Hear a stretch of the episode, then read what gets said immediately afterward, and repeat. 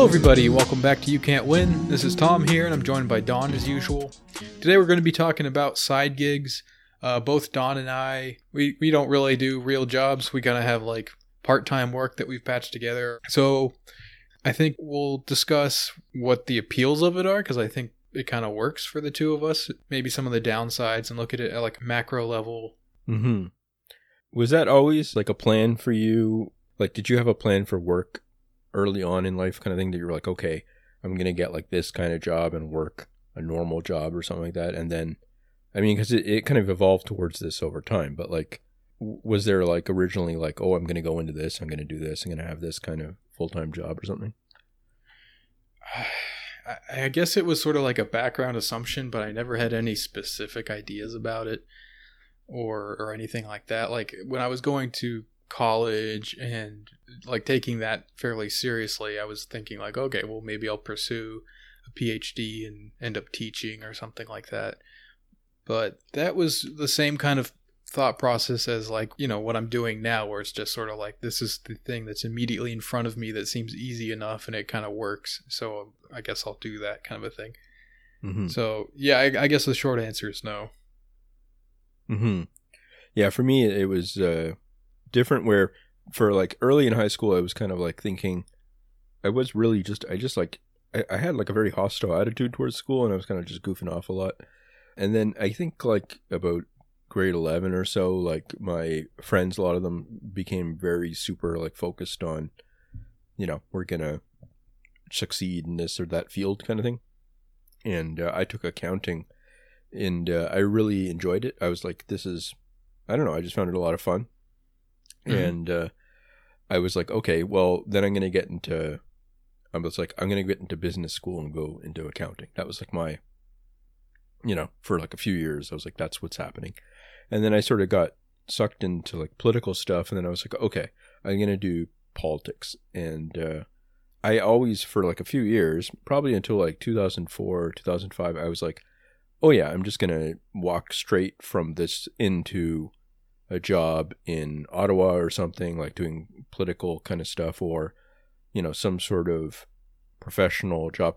And it didn't ever occur to me that I wouldn't do something like that, you know, like some full time sort of job. But it was kind of funny because even my friends at the time and all that were always sort of chiding me and stuff because I was very work shy kind of thing. Like I was not, uh, you know, applying for jobs or anything like that most of the time. I, I only did worked here or there kind of thing on different summers and stuff. And uh, eventually, you know, the mental health stuff just accumulated and compounded until that kind of like blew me off track completely. And uh, what has happened over the last while is that, you know, then I went into, I got my master's eventually. And since then, in the last two years, you know, it's just been a matter of piecing together a bit of work here and there to help save for the future, basically, and stuff like that. Like, uh, so I'm kind of in a weird transition period where I'm building up some of the gig work kind of stuff, you know, not gig, but like, you know, part time kind of stuff where I'm writing a bit and that and doing the podcast and stuff. So that's been helpful for me because uh, I I know that I just know for a lot of different reasons that I wouldn't be able to handle um, a standard kind of nine to five just kind of job. So you know it's helpful for me that there's that thing there, but at the same time it's it's it is something to do with how the labor market's structured and like the way that it's very strange and stuff where you know your job is also somehow your identity now and stuff in a lot of ways and Mm. um and uh, anyways that's that's kind of why i'm interested in looking at new ways to piece together a bit more money because um you know i don't live in i don't have enough right now to you know live a full kind of life like i like in terms of i can't like afford like to rent a condo or something like that kind of, you know like an apartment or whatever but i'm sort of in that in between thing where i'm like okay well how do i you know how do i piece together enough money to do that? Anyways it's just an interesting period to be in because i feel like i've gone through a huge sort of journey over the last 20 years or so changing my expectations a bunch of times where even before i was like well I, I felt like i wouldn't even be able to do what i'm doing now. Like i'm doing a lot more than i thought i could you know five ten years ago or something. So that's helpful in some ways. So yeah Yeah, I, I I think I know a little. I mean, I think your like journey or whatever is is a lot more substantial than mine, but I feel like I can relate to that a little bit just in the sense of like I've never planned anything out and nothing has ever really like uh just like worked out for me. I think you know, growing up I was overseas and I was a military brat, right? So my dad's idea of a job like he grew up very poor and Yeah. he went into the military when he was 17 and so he doesn't really know what the job market is like so he d- wasn't really able to like advise me on this or even like he just didn't know he didn't go to college he didn't know how that worked like all that whole world is really, foreign to him so his plan for me was just like well you just enlist like i did i guess that you know that worked out for me they treat me well i got a pension it's stable you know it's all that Mhm. kind of stuff um, but i was really opposed to that like the iraq war and everything was at its peak then and so i was just really not interested in enlisting and going over there to fight or something like that. Yeah. so he was like well okay uh okay then. I, I but i can't really help you with that. So I, I just never really had a sense of like what was i supposed to be doing i guess. Mhm. and uh, you know you're talking about your friends back then had this idea of like oh i'm going to we're going to succeed in this or that kind of field. A lot of my friends because like i was going to these international schools and stuff a good portion of them were like rich kids you know? Mhm. like Yeah. it was it was government and military brats like me and rich kids from other countries or like local to that country. And so they just sort of like automatically get jobs i guess. It's some kind of yeah. thing. You just it, it just happens for them so we re- i don't remember talking about that stuff much at all so for me it's just kind of been floating through and trying to figure things out and uh, you know i dropped out of college after like a year the first go around and started doing a bunch of like really like just just crap jobs you know like Mhm. fast food and nighttime janitors and all this kind of stuff Yeah. and you know i hated that it's it's one of those things where uh, there's a there's a kind of a line between like i hate this but i can do it because i need to and then there's a line where i and i think this is like a little bit i i'm more sensitive to this than it seems other people because i just kind of fail and collapse at a certain point where i Sure. just can't do it if i'm not like intrinsically motivated to do it so like at a certain point i was just like i don't know I, I just kind of like give up on on applying effort to stuff and then i you know i end up getting fired and i gotta look for another one and Yeah. it's just kind of like failure after failure so in a lot of ways the the situation that i've landed in has just kind of been like the situation that has organically developed as a result of just a lot of luck probably but i i'm competent enough like i'm a smart person but i'm not like traditionally a good worker kind of a thing so Mhm. I'm able to do this kind of thing where I can work for someone for like a couple hours or something like that and apply myself that long. And the fact that I don't have like a, a boss telling me to do that, but it's sort of like just my life situation is making me do this kind of makes it work for me. So, Mhm. you know, sometimes people talk about like this gig work sort of economy as if it's like a very dystopian, terrible thing.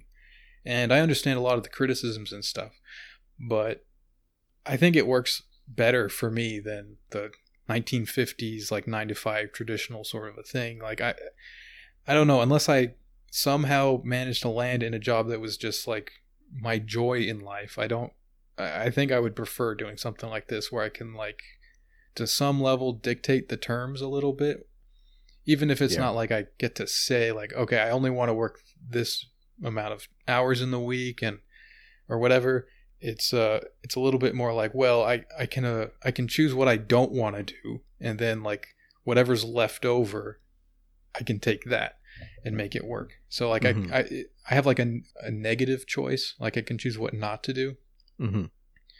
Yeah. and uh, yeah i don't know I, it's it's working out okay like I, I have to think about things a little bit more like you have to really think about your your day. Like you you have to organize your time. You have to be careful with your budgeting. That's something that i've gotten into the past couple years and it's actually really helped me out financially i think. Like having like a firm idea of like how much money do i have coming in every month, even if it's like variable to some extent, and then like how much do I need to pay various bills, and then I can like plan ahead in that kind of way, and so it's sort of become more stable than anything else that I've done in my life. So mm-hmm. it's kind of funny, you know. I, I guess it's just playing to my strengths, I guess, and if you want to sum it up that way. Yeah, I think for me, it's also not just like an attitude thing. You know what I mean? It's not like I'm not just uh like we are I think we both have that thing where it's like, uh, I don't know if it's like defiance or something, but there's something about it where it's like that work reaches a point where it's not just a matter of uh, not wanting to do it. It's also that like it becomes almost impossible. It seems to do kind of thing. I don't know. That's what for me at least. Like it's like yeah, I I I think the same. It's the same for me where it's not like I would like to be able to push through it, but like I'm fighting myself. like, yeah. like, like it's almost like your body is fighting against it, you know. And it's, uh, I don't know. I kind of envy people who don't seem to have that or something. But sure, I, I think I don't know. I think part of it is like, uh, because I can get away with it.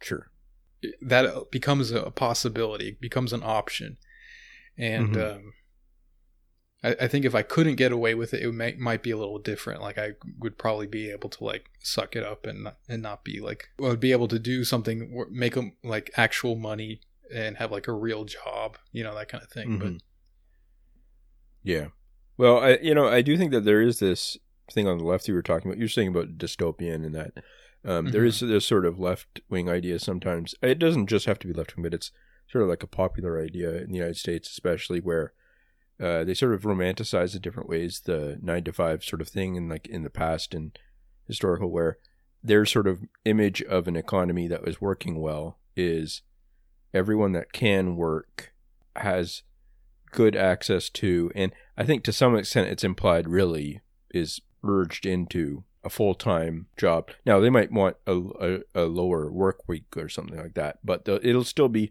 very similar sort of idea where like people are working on industrial sort of projects. You know, they might call it like Green New Deal stuff or something like that, but there's still this idea that like the average person has to be slotted into doing something with most of their time or like a good share of their time.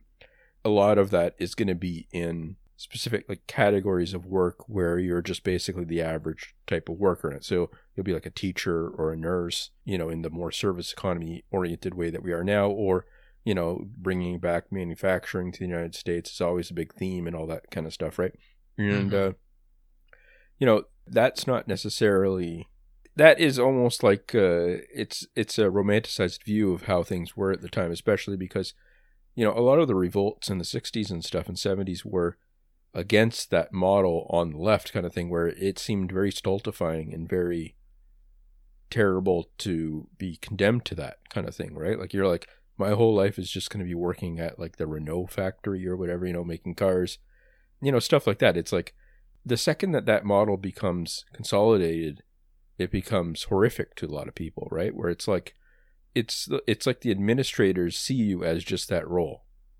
You know they yeah. see you as just it's it's interesting because it's about expectations and stuff, but there is that sort of thing to it where it's like it's this idea that well it'd be it'd be decent if everyone was just basically a school teacher or a nurse or something like that, but a lot of people when that confronted with that kind of situation immediately start to you know look for alternatives. And it's it's interesting because it's hard to sort of piece apart what is the capitalist ideology and what is the sort of revolutionary thing being co-opted and stuff where obviously once that model started falling apart, you know, deindustrialization and move to service and move to sort of gig work and all that kind of stuff. That old model obviously got critiqued a lot in different ways by like feminists and different people who are like, well, we don't want to be condemned to that kind of thing. We want to be able to take jobs in like the arts or we want to be able to maybe even like the beat generation kind of stuff prefigured it in a way where it's like people saying, well, we're not going to be fit into this social model because we're queer or because you know we have different values and things like that. So it's interesting that like I don't know there there there is something there where I like I don't know what's next, but I don't know if just rebuilding the old model is uh, the outcome that is going to end up happening. I don't know, or like even it's not it's not necessarily going to fit everyone. Um, it's very easy to come up with that kind of model when you're being like sort of sociological in the abstract and kind of go, okay, well, everyone will just sort of have a good job and do well. But I don't know. I feel like uh, I, I kind of agree more with the Hardt and Negri kind of stuff where it's like we are so productive now that we can push beyond that kind of model, even where, you know, we don't need to set it up in the same way where people are just so regimented throughout their day, um, which is what I sort of push up against in terms of, you know, the defiant sort of stuff is that regimentation and sort of feel feeling uh, Mhm. forced into it. And I mean, it's hard because it's not like uh, I don't feel like I'm against self improvement in different ways. Like I feel like, or like contributing. Like I feel like I do a lot where I'm trying to improve or trying to, you know. So I don't think that like someone that's lazy, just completely lazy all the way down, is is going to go do a master's degree or something like that. You know, like but like uh, it's hard because you don't know. It's hard to piece apart what is mental health and what is ideology and all that. So you know. Yeah, at what level does it is it really a personal criticism that you need to take to heart and like kind of work on some part of yourself and at what level is it like no it's it's just an unfair situation and that you are completely justified in feeling and responding to the situation the way that you do you know it's it, it's pretty impossible i think to to really tease that apart Yeah. but I, yeah i agree with a lot of what you're saying there I think one of the big things that I don't like about that regimentation that you're talking about, I don't mind like a disciplined, orderly, like even like the same thing day after day. That doesn't bother me really.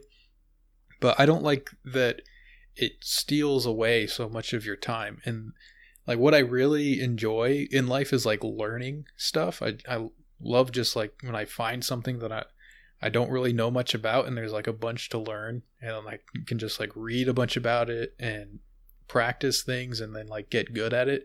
Mhm. I I really love that, whatever it is. So to me, like that, I, I think I would get bored of a job that doesn't really contain that as part of it. So that's something that I think the whole gig work thing works for me for because it, it's sort of like a constant thing that you have to do. You have to think about like how how am i going to make this work? And that's almost like a game in itself you know? So you're kind of like trying to figure out the situation and piece together these little streams of income to add up to something that works for you. And you have to manage your time manage your budget manage your expectations figure out like short term long term decisions and all that kind of stuff. And i actually kind of like enjoy that in a weird way. I, I, I can see how a lot of people would find that very stressful and they would prefer just like the security of that nine to five. And you know i think that's probably what a lot of that kind of nostalgia is. It's the security and the fact that a lot of the criticisms that people have for gig work is the you know like if they're talking about like uber drivers or something how they get paid less than minimum wage when you work it all out that kind of thing like obviously you could just you know like it, it- what if they were making more than minimum wage what if they were making like a pretty decent wage doing that like do the same criticisms apply or is it just the fact that they're not compensated enough you know Mm-hmm. so I, I think a lot of people actually like that kind of stuff.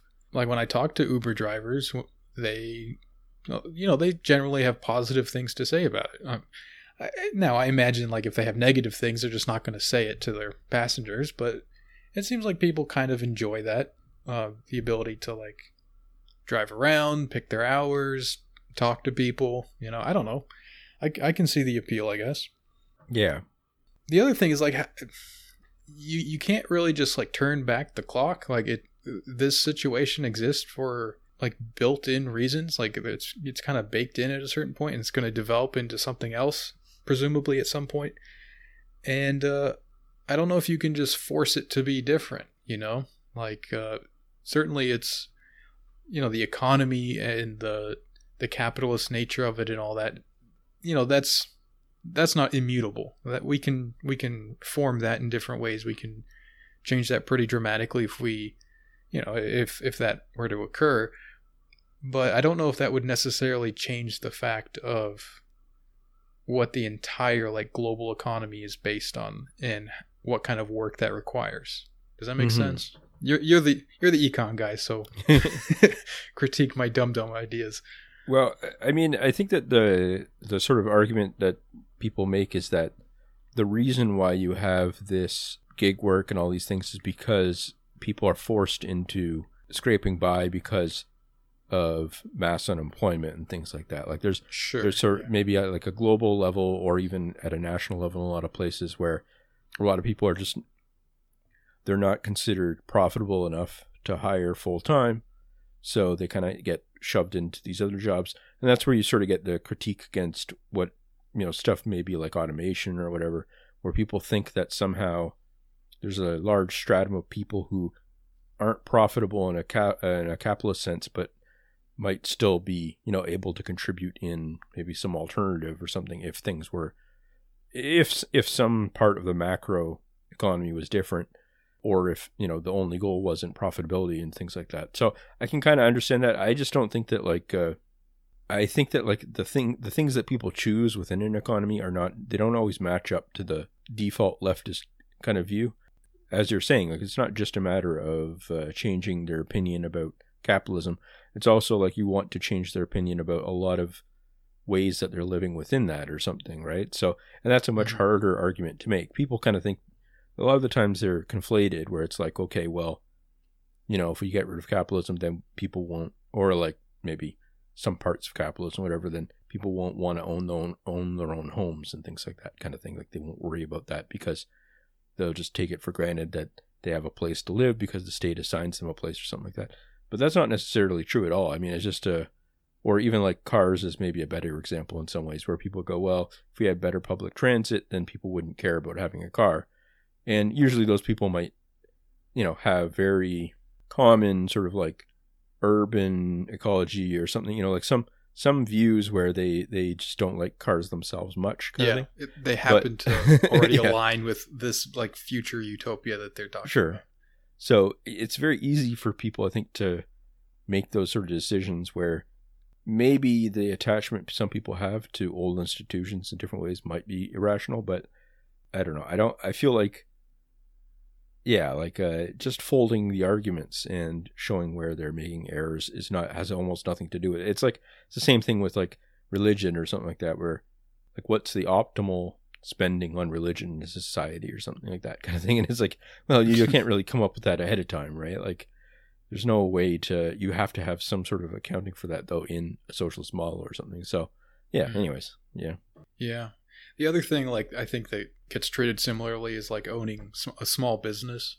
yeah, You know, people kind of treat it as if like that's like the somehow it's almost like the the worst kind of a capitalist or something. Like if you are a big enough company, then it's some they see you as something that that can be like nationalized or co-opted and it, like it actually performs a real function in the economy and it can kind of be like taken over and like used for socialist purposes but like the petty bourgeois like the the little mom and pop stores and all that kind of stuff like Mhm. that or or even worse like the entrepreneurial brand guys you know that Yeah, kind yeah. of thing like that they're, they're like the worst evil because they're just so it's almost like purely parasitical or something like there's just no room for that kind of person in in their vision or something Yeah. and uh and i i, I don't know i i think that there's that I, I just don't see that as like the moral evil that I think that sometimes it gets characterized as by the left. You know, like I, I don't think there's something wrong with like people who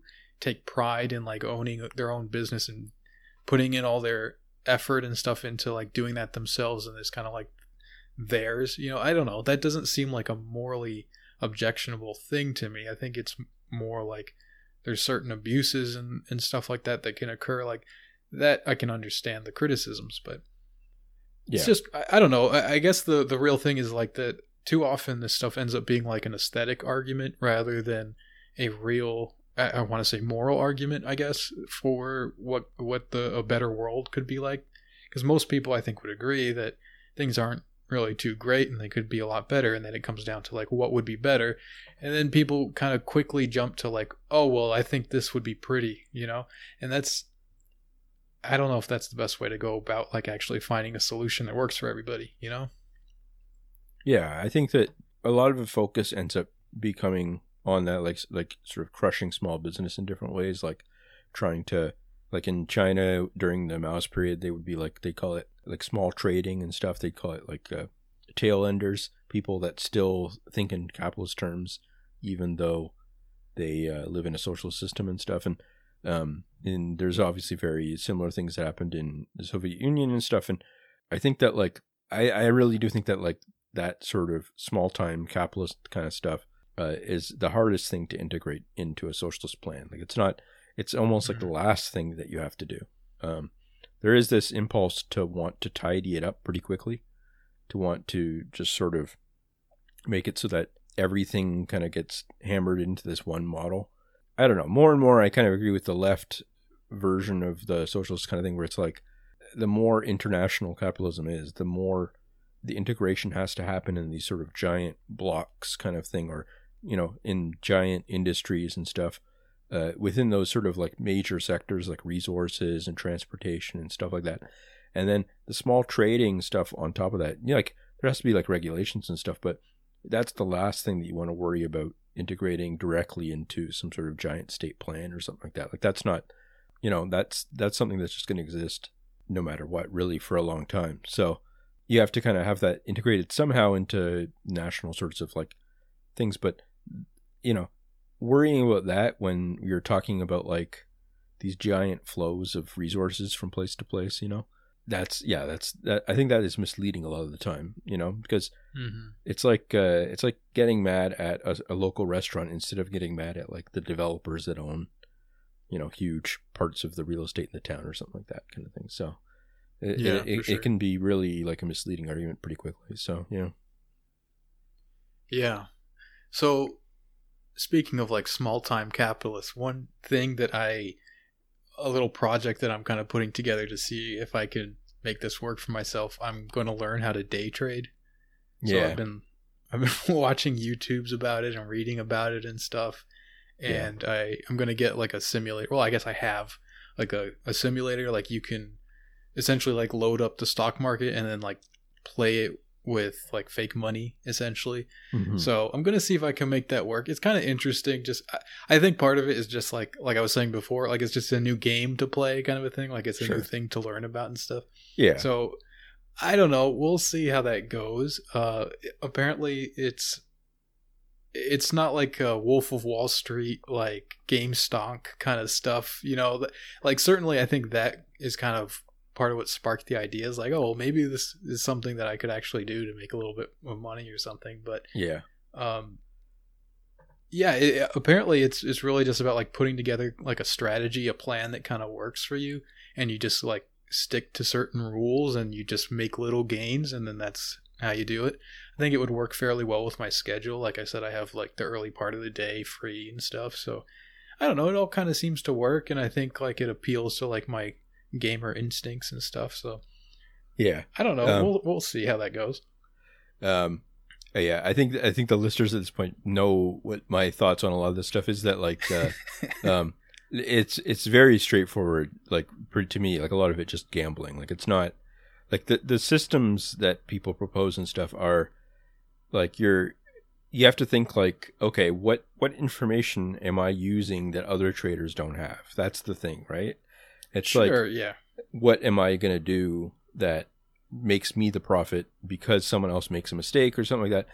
And I'm not saying you can't do that. There's lots of there's lots of evidence that you can probably do that, especially if you're like, you know, if you see that everyone on Reddit is jumping into a particular stock, you can sort of jump in and then jump out, you know, once it goes up or something like that. Sometimes you can do that kind of thing, but I feel like most people that are getting involved in these kind of things are going to lose money because or at least someone is. Someone's losing money because uh, well, I think statistically, something like 95% of people are unsuccessful. Yeah. So I think it's very tempting, but I don't know. Uh, I feel like you need to get like a some sort of specialized in knowledge of some sort of market. Like it's not. It wouldn't be just stocks in general. Even it's like it's like, do you know like, uh, you know maybe computer parts or something like that and stuff. yeah, But that's kind of where you know- my thoughts are. Yeah. Yeah, and uh, but yeah, I tend to be more yeah in the camp that that's that's either like a professional thing, like you either work in a big tower and you're doing that for another company, or uh, you probably are not going to be able to beat the long term sort of thing of like your in terms of like effort put into it, money out kind of thing.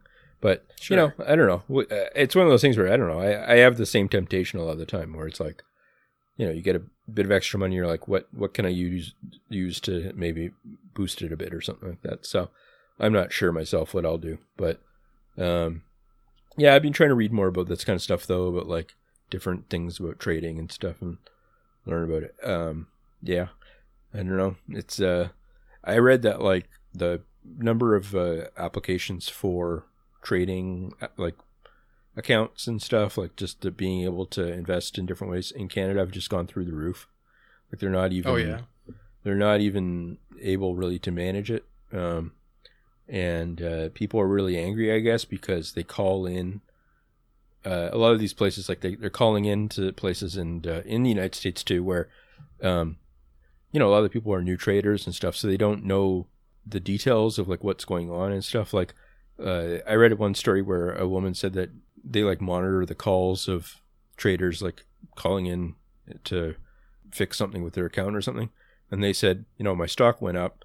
Can you can i like cash in part of that and uh, keep the rest like there? Like maybe you know maybe if it was like a $10000 value of their investment they were like can i take 5000 out now and then keep the 5000 in there?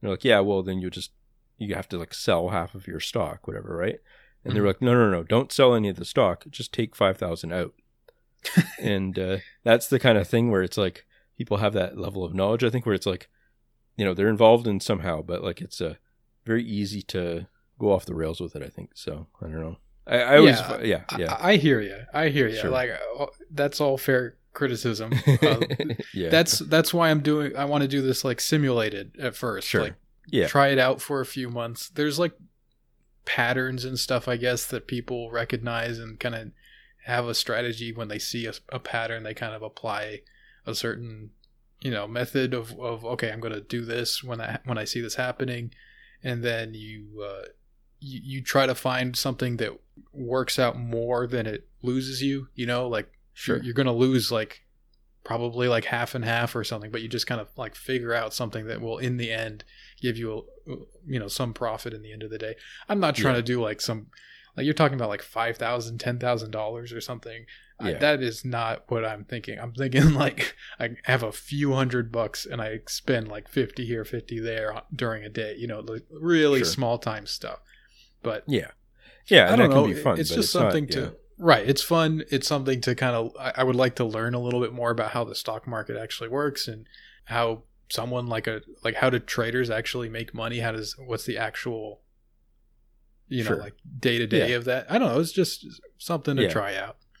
yeah I, i'm now I'm I have a very conservative sort of mindset Sure. towards this. I'm not looking to like just cash out big stonk money. Sure. It's just uh, this this past few weeks have been a bit nerve wracking for someone like me that uh, tends to not believe a lot of that stuff. So it's like, uh, um, it, you know, seeing people put a lot of money in and stuff, or uh, Yeah. it's like, oh no, I don't know. Well, well, we'll see. I don't know. Uh, it is gambling at some level, so it's like uh, as long as it, you know, as long as you have fun doing it. I don't know. It's not like it's Right. not the end of the world. So It is halal. I will say that it's not technically gambling from an Islamic point of view. So okay. there's that. But Yeah. I, to, to me, I feel like it's the it's gambling in the sense that it's speculative on some level, but I think there's a difference between playing. You know, there's gambling, gambling on the stock market, like just YOLO, like throw your whole life savings on something, kind of a thing, and then there's like just the inherent kind of like instability of a market. You know, so. I, I I don't know if it's that different from um, I mean, it all depends how you approach it, right? What what what, Mhm. what do you actually do there? It's kind of up to your own, own behavior. So I don't know. That's Yeah. that's the mindset I have about it. Yeah. we'll see. I, I will probably lose interest after like a month or so, but we'll see how it Sure. goes. Yeah.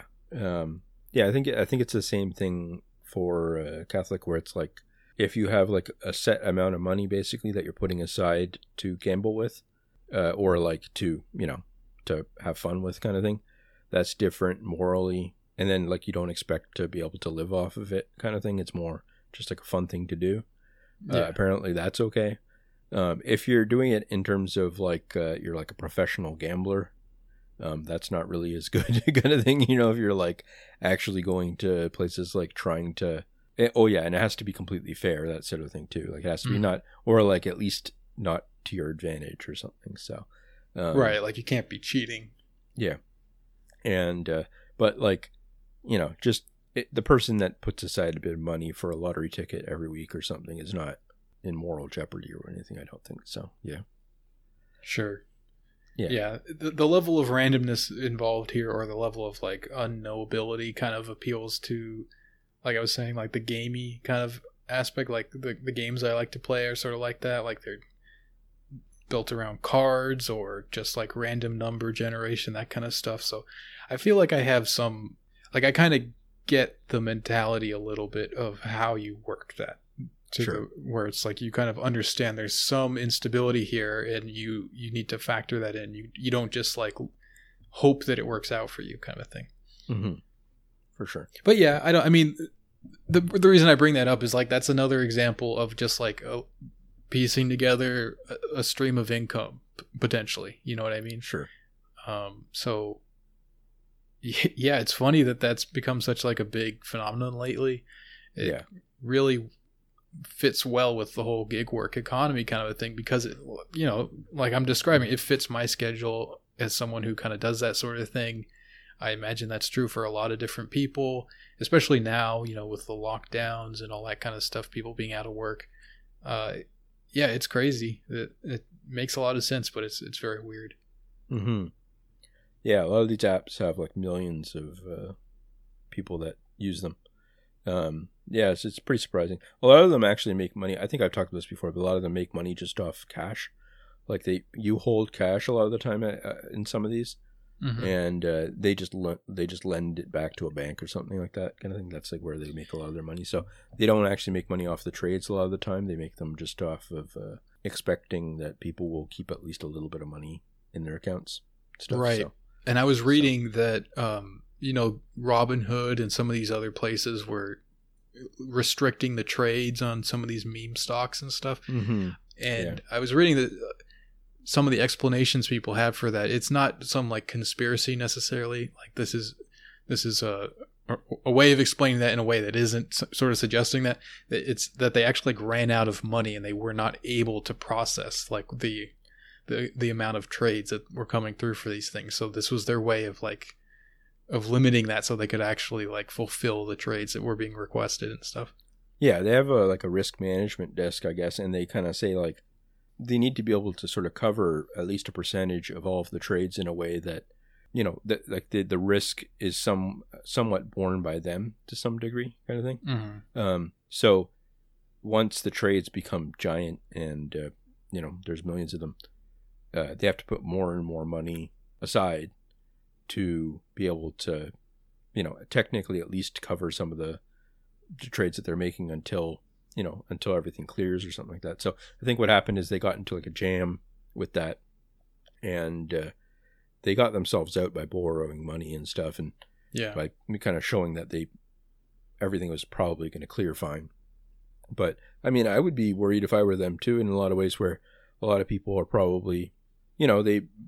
I- I think I think a lot of the people that are involved in this kind of stuff don't have, you know, it's not like, you know, some of them probably have extra money and they're putting it aside and putting it to the apps and stuff. But I feel like there's some people that are doing it that just have debts of their own and stuff like that, where uh, you know, technically it can get, you know, like they could get themselves into a jam themselves using the apps and stuff, right? So, or Yeah. it could contribute where, yeah. So, I mean, that's a, just a risk with any bank is just that these are sort of weird online banks, brokerages, kind of stuff that blend a lot of, you know, blur a lot of lines. And that's, I mean, that's part of the reason why for like 30 or 40 years, at least, like a lot of these things were just not allowed in different ways, right? Like, Hmm. uh, it's, it's really the, sort of like hyper computerization or something like that of that allows a lot of this stuff so because it gets into weird places pretty quickly like you know what what ends up happening if these things go bankrupt and all that kind of stuff so yeah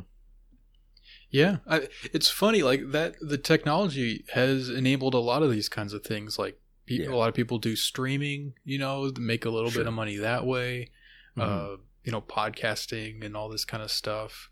Uh, even just writing, you know, like it, it- Sure. that I think has changed the nature of the way that works because you can just Yeah. submit things online. You don't have to like go into, you know, to an office of some kind or whatever. Sure.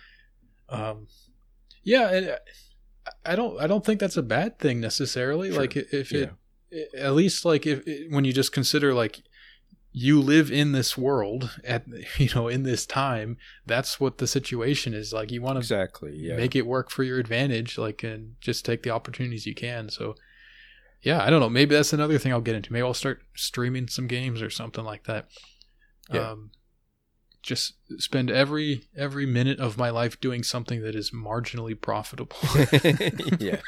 Well, you know that you you know you brought up writing, and that's something where for me, I, I for for many years I had no interest in that, or like in the way that like it's sort of built more recently, where you know I would just tell jokes, and, and a lot of the times when I was telling jokes online and stuff, it was like it was basically hostile to my own interests in different ways, right? Like I was just like Right. insulting people and stuff and being rude and it's it's developed into like I, I think I am good enough to write professionally now as a skill. Like I could especially with more work or something like that, like I could just keep doing that. But um you know, I have a lot of confusion around it still where I'm working through and a lot of like anxieties and stuff where it's like uh you know, most of the articles that I've written people have come to me and said, Here's an idea and stuff and or like here's a basic you know, setup or something like that. And then yeah ghost Um, writers right that's what you're talking about no.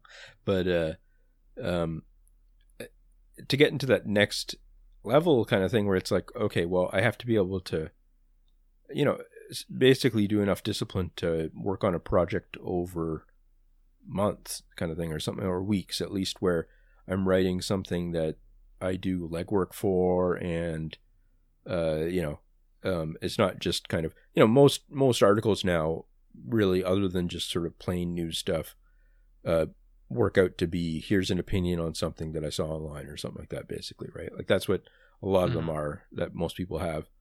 And uh you know I've always found it hard to want to compete in that sort of marketplace because it's like uh it it, feels like low hanging fruit to some extent like it's just kind of uh and I feel like uh, it feels almost like a complete market to me like there's just there's you know the market for takes is that there's always going to be another person offering that same take most of the time kind of thing.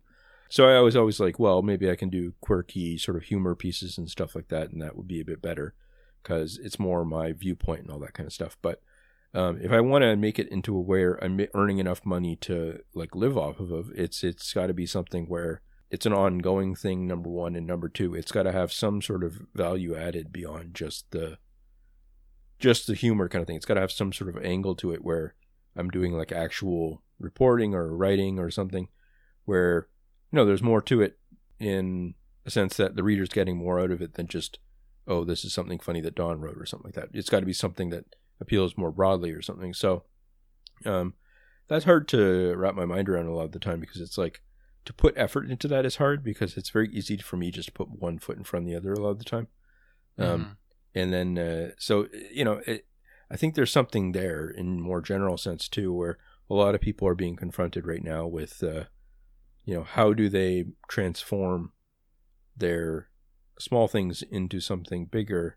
And uh, you know that's going to take work that traditionally you would kind of get that in old institutions and stuff right and i could pay for courses and stuff but um you know it'd be better just i think a lot of the time just for discipline just to read more about it and talk to more people about it in person um, and then sort of work my way up from there. So yeah, but it is exciting. I mean, it's it's cool that I mean I think we're both very lucky in a lot of ways to be able to not just be coltan mining or something like that. You know, like we're well, yeah we're we're, we're, we're kind of like we're we're lucky that we can kind of get by and uh, to some extent and um, uh, yeah think do things yeah. that we kind of on, on some level might otherwise want to do for just its own sake and then kind of spin it into some sort of actual sure like value for society on some level yeah, yeah. Like I think that down the line I could do more business journalism or something like that, or something that takes like my existing skills and then just kind of pushes them up a notch, and then use that as like a irregular income over time kind of thing. Um, but I, I don't know. That's I think a lot of people are in that situation right now where uh, they might be unemployed or they might be stuck in a job they don't like, and they're they're trying to figure out some way of working out something that will just basically allow them to survive. So yeah, Yeah, I, I mean, I think that's a. The pressure of it is not good, but the fact that there's almost anything you can do now and find a way to make some money doing it, I think that's actually like a great thing that people don't have to like conform to that very rigid idea of like what work is and they can kind of like just look at their life and evaluate like what aspects of the of the way that I live my life can I turn into a job of some kind and then just put it together and then you end up kind of just getting paid to live in some sense you know i think that's that's kind of a cool thing mm-hmm. yeah. I mean, it's not doesn't necessarily work for most people, or even like. I think it's it's what it's a realistic option for me. I guess is what I would say down the line. So yeah, yeah it all depends right Yeah. um Okay. yeah okay so Okay. question time sure. Uh someone here says am i doing slav face by singing along with rasputin by boney m Um, I don't know this song. Do you know this song? Or? I actually don't i know it was like a big song or it's kind of like a icon of pop culture or something i, I Oh, really? don't even know what it sounds like i don't know No, i I guess have i've heard about it a bunch so Yeah. Is it who, who is Boney M? no idea Okay. Are we gonna give him a pass? yeah, yeah, yeah. Um, yeah. I feel like if I don't know, then no harm, no foul, kind of thing. So, yeah. All right. So yeah, go ahead. You can do it. Yeah. All right. What are you guys' opinions on frozen vegetables and fruits? I usually buy them because they last way longer and involve less prep work than normal veggies. Also, maybe I have a limited palate, but they taste pretty much the same as any other vegetable to me. Um, a lot of uh, frozen vegetables are actually better frozen than the fresh. Like peas are a great example of that, and that's because they freeze them when they're perfectly ripe, and then when you thaw them out or you cook them or whatever, you you're getting essentially like a fresh vegetable. Uh, didn't know so Wow. yeah, so, so some of them, I mean, the ones you like are probably the good ones to get. You know what I mean? Like the whatever you like, like it's probably fine. Mhm. Uh, a lot of times it's cheaper, so that's always a good thing. Mhm. Yeah, I got nothing against it, and like frozen fruits and stuff that can be good. You, you know, you you got to eat them in different ways, like put them in a smoothie or bake them in a dessert or something, or I don't know. Sometimes I'll get grapes and freeze them, like so. yeah, I, I don't know. Frozen fruits and veggies get a thumbs up for me. hmm Well, I don't know. I always thought that it was like, I always thought it was the opposite. That like when you're eating vegetables that were frozen, like they're somehow they've lost all their things, whatever. I don't know. So well, that can be the ca- case. vitamins or oh really? Yeah, I mean, like if if it's uh, I don't know. Tabs would know this a lot better. She would have like a whole thing to go on on this, but uh, yeah, it just depends. So I- guess my rule of thumb is if if you like them frozen, then go at it Okay. because it it might just be even better than fresh. Hmm. Yeah. I don't know. I I have a lot of weird theories about food that just end up floating around up there that have no basis in reality. So Sure. I've got to work on that. But yeah, I do have to start eating a lot more vegetables. I, I I'm very big fan of like beige food. I have to work on that. So I don't know. That's good news for me. I don't know. Maybe I'll get some stuff and make. I don't know. I can make like more chilies and stuff like that too. I think. That'd Yeah. good. Yeah. Chili's great. Now is great chili weather. You know. Sure. I don't know about you. It's it's really cold up here. Oh yeah. Well, I guess it's down here compared to you. Sure. It's uh yeah. Uh, no, I think we're at the same basic latitude or whatever, I'm not sure. But yeah. Um yeah, I think that like uh it's just being like solid ice outside for for a lot. I don't know. Just like yeah, really and just bad. snowing Yeah. like crazy. Yeah. So, It just means more quarantine for me, you know? sure. Yeah. It's all upside for old Tom. Yeah. Uh, all right, so let's move on. Um, I've been interested in China PRC anxiety recently, I'm seeing a lot of people pretty certain that Chinese interests and ideology mean that it must be planning to land some crippling blow on the US economy this decade, using instruments including COVID and puppet president uh, Biden, Mhm. I, Biden with an X, basically. Yeah. Uh, before it assumes a hegemonic role in Great Reset era capitalism in like the 2030s or something. What do you guys make of all that stuff? Um, yeah, I don't know. It just reminds me of like early 20th century capitalism or something like that. A lot of it, like Hmm. just where it's like these giant like national tr- like Lenin said that like the the ultimate stage of capitalism was national trusts, basically like just giant state-led corporations competing with each other and in rivalry for trying to expand to more and more markets and stuff like that. Like that seems pretty much what a lot of these countries are doing. Like uh, like they're they're trying to develop a culture where you know the whole country uh, is sort of divided up into these state-led firms or big co- companies that you know they call them national champions or something where they can be private but they somehow have patriotic obligations and stuff um, that was how, how places like japan and korea developed and it seems like how Right. China is developing, and uh, I don't know. I don't feel like that's uh, that is particularly new. Um, some of the technology stuff, I guess, gets a bit weird, like the being able to control um, discourse in different ways. People find that, you know, um, especially weird sometimes. And but I don't know. I, I feel like uh, it's one of those things where a a lot of people that I know are really on the bandwagon now of pretending, either pretending or sincerely believing that China is the future in different ways. And uh, I, I, to me, it just feels like the '90s or something, where people, early '90s, late '80s, where people were like, Japan is going to take over, or something. Like it just it shifts Which we need to get back years. to. yeah, Yeah. yeah, yeah, yeah. Stay vigilant. sure. Um, I don't know. I always feel like it'd be it'd be cool if the next one is like Africa in general or something, where it's like the African century. We're gonna everything is gonna develop in Africa, and they're they've got such a large population that uh, they're the ones that are gonna define the next twenty years. or something. you know, like I. I feel like it can shift to different places based on expectations. So it'd be neat if uh, it moved to different places and it's not just China. But yeah, I don't know. I've seen some talk about Africa in that way. Sure. Yeah. Because they're I- like- yeah, Really young and all this sort of stuff. sure. Yeah, and uh, or India rising is a big motif too.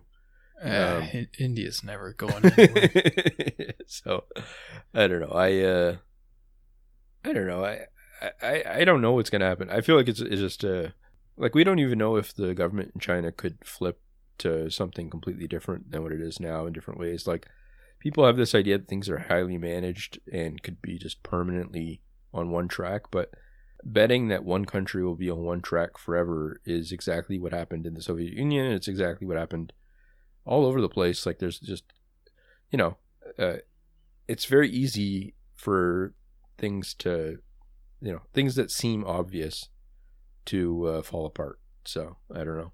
Yeah.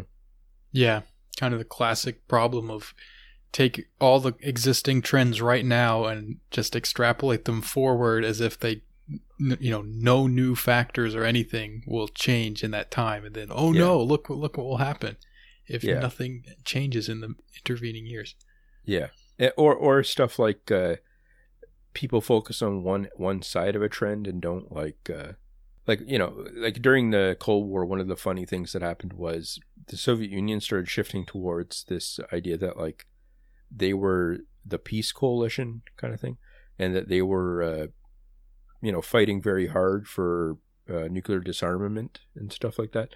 And uh, it's funny because you know they're full on in the arms race, right? Yeah. You know, and uh, they're exporting arms and stuff like that. They're saying that we're the ones that would actually want to disarm and stuff. And it's it's uh I don't know. I feel like there's a lot of that in politics where people gonna, especially with China now, where people are kind of like, you know, like China has been over the last 10, 20 years have been increasing military spending a lot, and on new technologies and also just just overall, you know, like uh, really intensifying its, you know, foreign policy operations and stuff like that kind of thing. And uh, it's still because I mean China they're paying the soldiers less and stuff obviously, um, and the workers that make the things less. You know, it's not comparable to the United States directly, right? Because you're just comparing. You know, it's not. You know, United States doesn't. I mean, China doesn't have to pay like a grunt soldier twenty, thirty thousand dollars a year in the same way like that. You know, United States does whatever and stuff like that, right? But that doesn't really get talked about when people are talking about oh, the United States wants to go to war with China and stuff like that, right? Like the I don't know. I always feel like these are just anyway.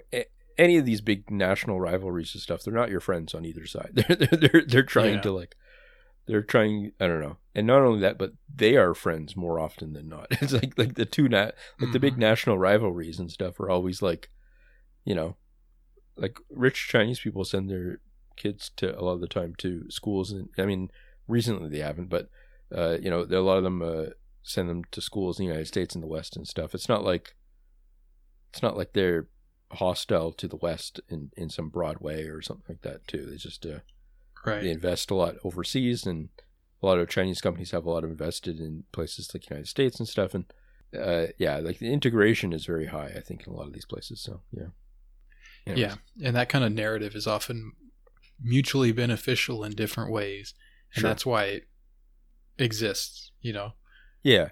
Or I, I always think too about like uh, people make this point with Russia and stuff, and you know I always joke about this, but like uh, like internal to Russia, the debate on a lot of these things, you know, the popular at least at least the availability of these views, not even just has to be like dominant or the only one or whatever, but like are often far right perspectives, right? Like like if you're talking about like uh, like people make a lot of points about like the Epoch Times in the West being like a Falun Gong kind of far right thing that's related to Trump and stuff, right? But like mm-hmm. RT and a lot of the right a lot of the things are are completely in the back were in the back at least for Trump a lot of the time like pushing a lot of conspiracy theories of their own and all that kind of stuff right so it's like I don't know I, just I find it hard not to just try to apply rules generally I guess kind of thing you know like it just it, it the contradictions are too profound for me. I don't know. It just seems very strange. So yeah. Yep. Yeah. All right, Don. Do you think that they'll do a Band of Brothers style HBO special for the veterans of the Troll Wars? Uh, yeah, that'd be good. And uh, Tom Hanks can play me. and um, yeah, I don't know. I uh, uh, have you watched that recently, or or uh, in- no, not recently. I watched it a little bit when it first was like on HBO or whatever it was, like way back when. Yeah, it's a good show. I don't know. I was watching it uh, a few episodes um, with my mom last year or whatever, but uh, I don't know. It's it's pretty good. I don't know. I like those kind of things like World War II shows and stuff. I watched uh, um, Saving Private Ryan again um, recently. Yeah. And uh, which is, you know, basically where the concept got extrapolated into the show. Right. Yeah. Band ways. of Brothers is basically Saving Private Ryan, the show. Yeah, in a lot of ways. And uh, I, I, don't know. I, I, it was a lot more cheesy than I remembered, and a lot more like, uh, you know, just just weird in a lot of ways. Mm-hmm. um, because there's always like uh, Spielberg stuff, whatever. Where it's like everything that happens gets upturned or whatever later on. Like someone will just get shot for no reason a lot of the time, but it somehow right, like yeah. connects to their character in some way. Like they, anyways. But uh, uh, I was still like at the end, I was still like, oh, that's nice, kind of thing. I don't know, you know, like people get really angry about how much propaganda it is or whatever, and it's like I don't know. I can't, you know, that doesn't bother me right at this point, but yeah. Yeah, I I appreciated that like era or that kind of little subgenre of war stuff that was like really tried to portray a lot of like minor detail with a lot of realism. So like the story is okay, maybe the story is kind of hokey and hammy and stuff, but like the the background detail was like they did a lot of research to make that like authentic. I I don't know, I appreciate that kind of stuff sure. and I think um that show from what I remember did a good job with that and like the I always kind of think of that uh, miniseries Generation Kill as sort of being like they did they did the Band of Brothers thing, but for the Iraq War. In a way, I don't know. Was that you ever or? see that? No, was it was it good or I thought it was pretty good. Um, yeah, it, it wasn't like the best thing in the world. I don't know. I have to go and rewatch it, but I remember like having a a net positive impression of it. But uh, Okay. yeah, there's probably I don't know. I can't remember enough of it to like speak specifically about it. But I I, I remember like there are certain things that were kind of like a little disappointed with certain choices they made or something like that. Mm. I, I the that movie Three Kings. Do you remember that? Yeah. That movie I really liked, and it it's not aged well. It's very like '90s or whatever, early thousands or whenever it came out. It's like it, it's very much a product of that time, and I think it kind of has not aged very well. But uh, Generation Kill, it sort of reminds me of Band of Brothers crossed with Three Kings somehow. Oh yeah. Okay. Yeah, maybe I'll check it out. All right. Are the You Can't Win hosts materialists, creationists, emanationists, or something else? Where did all this shit come from? So I guess Um, they're asking our theological category here. Yeah, I don't know much about that kind of stuff. I don't know. Feels above, above my pay grade kind of thing. Like I don't know. I feel like a lot of these things for uh, philosophy and like or like you know high theory kind of stuff. There tends to be like for any anything, including, uh, you know, including more atheistic views on whatever. There tends to be good arguments against each kind of thing a lot of the time. Yeah. You kind of hear it and you go, oh, okay. And then I find this in philosophy departments a lot. Like there's people kind of have their pet argument and then they know the arguments against it and they just assume they don't assume but like they they kind of go oh well that's just dumb because it's like you know but then they believe the the easy arguments against something else or something like that kind of thing right? Like they like all Sure. the different schools and camps whatever. And a lot of philosophy degrees and stuff are just basically piling up the arguments knowing which ones are you know on each thing whatever. But they always uh, remind me of this uh, this part from a mighty wind where they're talking about like a cult and uh, they're like they, they're involved in some sort of weird mystic it's like this big family band whatever. Um, yeah, yeah. and they're yeah they're involved in some sort of weird mystic thing kind of thing.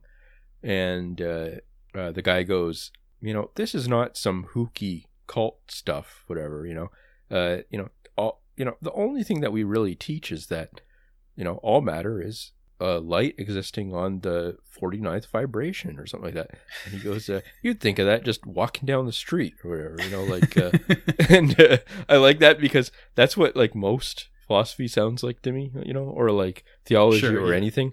It's like people saying things like with confidence, and then it it you know like oh you know, well obviously we never you know all matter was just uh, existed for all of time, and it was didn't need to be created because uh, time is a, a extension of matter, and therefore it there was just always matter at some point, and then. Uh, uh, you know that that's something you just come up walking down the street or it's like you know it's like well no i don't know that doesn't make sense to me but the more religious ones don't really make sense to me to some extent but it's like that's not what the religion is founded on in my mind so yeah Right.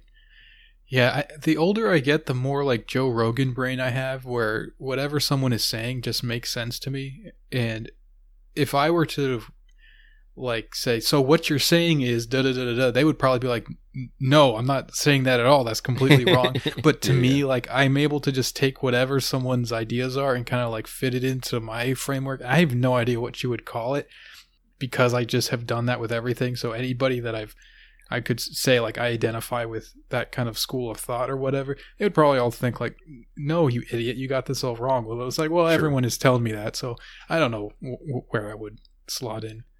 Yeah I tend to like like hybrid, sort of like liminal types of people who kind of straddle two kind of schools of thought, or they kind of don't fit in well. Like they kind of seem to, I don't know, all, all these like somewhat rigid categories all kind of feel like, well, that's a certain way of looking at it, but that's not the whole picture. And then people who are kind of able to like combine them or hybridize them or whatever, that seems to be a little bit more productive, I think. Like that, or at least it's more interesting. And I, I, I guess ultimately I just think no one really has all the answers. So like generally you'll you'll get closer to the truth by kind of like finding the little weird border areas and stuff.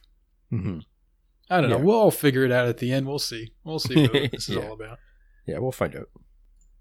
All right. I live in a basement. How can I get out of the basement? Convert to Islam, take part in a multi level marketing scheme, make an OnlyFans. Please help.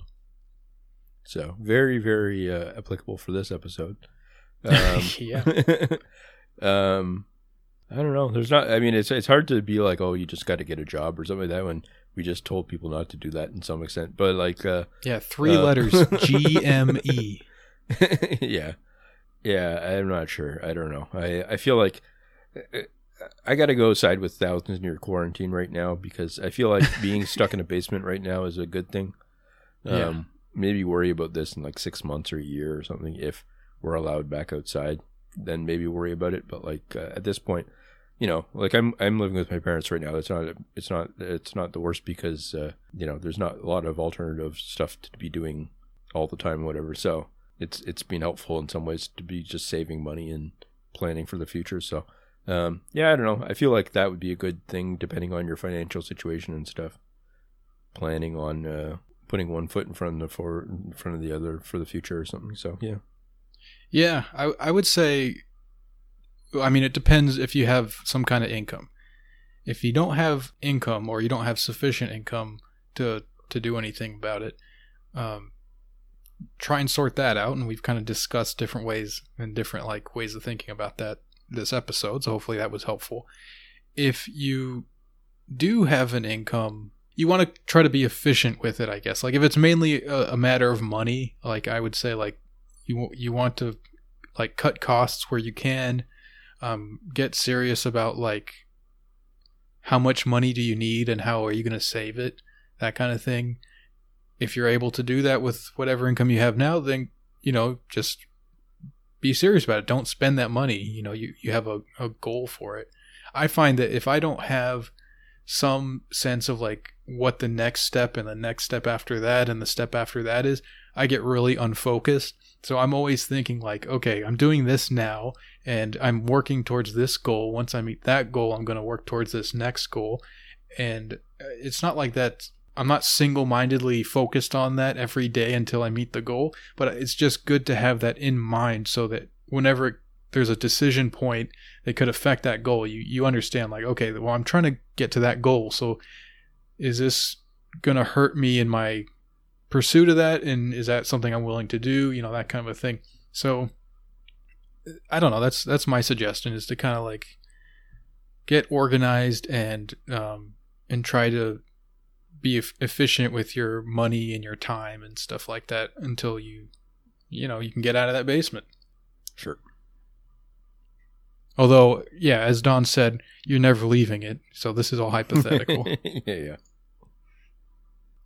Uh, what do you guys think about Norm Finkelstein's idea of universities hosting Holocaust deniers in classes so the students could learn from them and refute their ideas? Could we maybe apply this to other groups of people, such as people who want to nuke Tel Aviv or people who think women can't read? It's a good idea. I guess it would depend on whether or not you get like an honorarium for doing it. Like if, if Mm. it's just free, then you know you would only get like the dregs of society. Then, but if you paid like five hundred dollars for a school visit or something, you know, and uh, it went to people that thought that you should nuke Tel Aviv or something like that, like uh, I could see that working. You know, it might be a good side gig. I. Yeah, I didn't know uh, Finkelstein was had this idea. This is funny. He's a funny guy. Yeah. I, I mean, that seems like a pretty trollish idea, anyways. But like, uh, I don't know. Uh, um, yeah, I, yeah.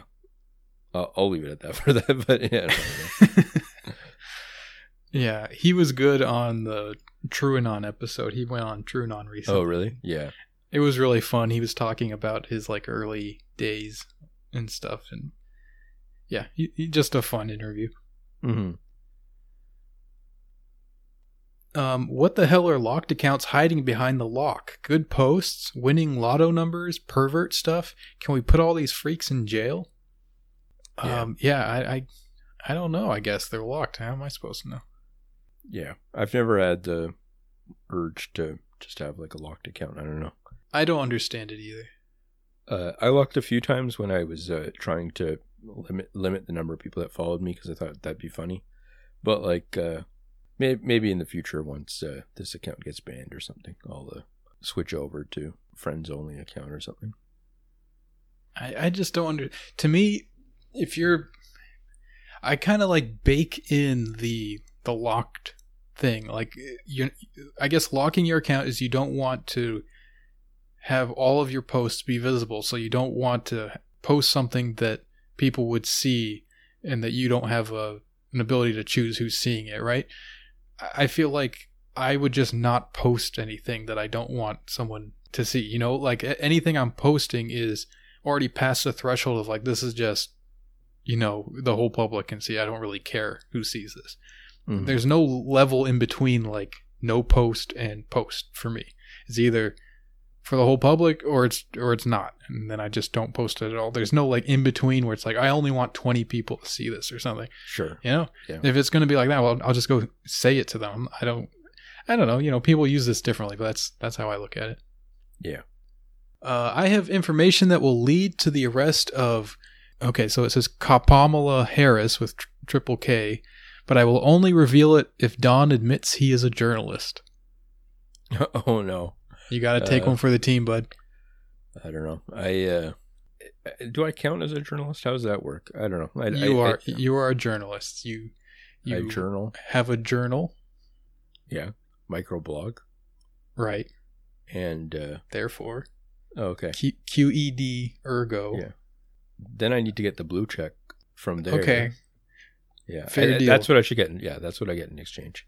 Yeah, you get the blue check. You admit you're a journalist, and then we throw that bitch in jail. Sure.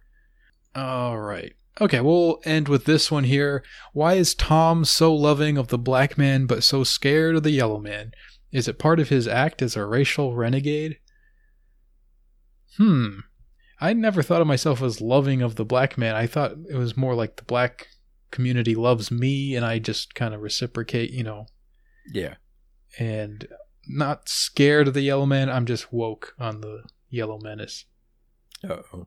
This is how Yeah. I see it. sure. Um. Yeah. No. I, I that was my impression too. That you're widely beloved in the black community. Um. I Yeah. don't know. Yeah. I see a lot of like viral clips about you and stuff on World Star. yeah, World Star and all Yeah. that. Yeah. Yeah, and- then the racial renegade thing is kind of fun. I I really don't think of myself as like a like some kind of like wigger kind of thing for Muslims or something like that. But I guess some people just white guy Muslim it just automatically parses that way, which I can Mhm. appreciate. You know, I I understand that a little bit, but it just that that's not how I uh, how I see it. I it, I think that I don't know. I I guess I I'm, I just know enough white Muslims now that it's not a weird thing to me. But I suppose that is kind of like the the normal way to see that. Yeah. So I, I don't know. The answer is yes. okay. Sure. All right, guys. Um, hope you enjoyed this episode. If you'd like a second one every week, you can sign up for the Patreon. Uh, for five bucks, you get a second one, as well as access to our Discord, where you can chat with us in our lovely community. If you'd like to send us questions anonymously, you can go to our Twitter account at You Can't Win Pod. There's a Curious Cat uh, link posted there, and then you'll send those in. We'll answer them on the, the next free episode. And uh, yeah, thanks for listening. We'll catch you next week. See you guys.